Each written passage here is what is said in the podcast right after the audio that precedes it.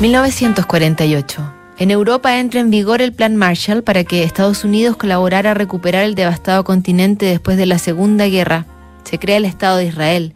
En Chile es detenido el expresidente Carlos Ibáñez del Campo, acusado de conspiración contra el gobierno.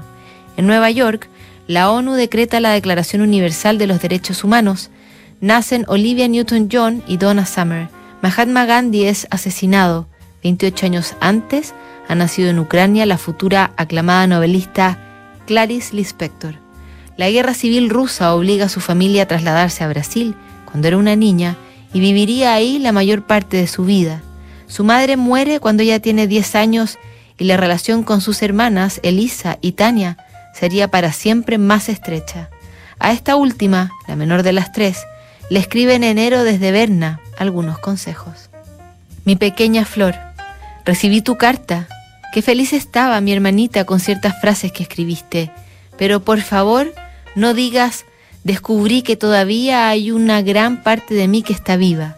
No, mi amor, estás completamente viva. Hermanita mía, escucha mi consejo, escucha mi pedido Respétate a ti misma más que a los demás. Respeta tus necesidades. Respeta incluso lo que está mal en ti. Respeta especialmente lo que imaginas que está mal en ti por el amor de Dios. No intentes convertirte en alguien perfecto. No copies a una persona ideal. Cópiate a ti misma. Esa es la única manera de vivir. Tengo tanto miedo de que te pase lo que me pasó a mí, porque somos similares.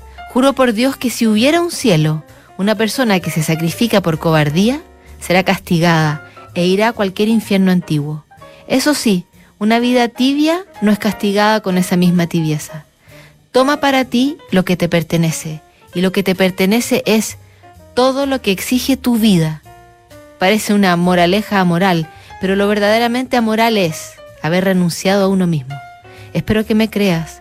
Incluso me gustaría que vinieras a observar mi vida sin que yo lo supiera, porque el solo hecho de saber de tu presencia me transformaría y me daría vida y felicidad.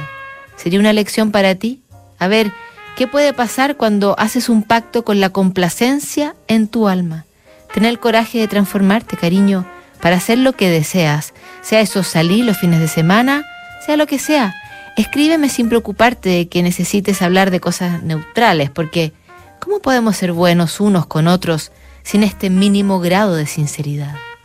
Que el año nuevo te traiga todas las felicidades, querida.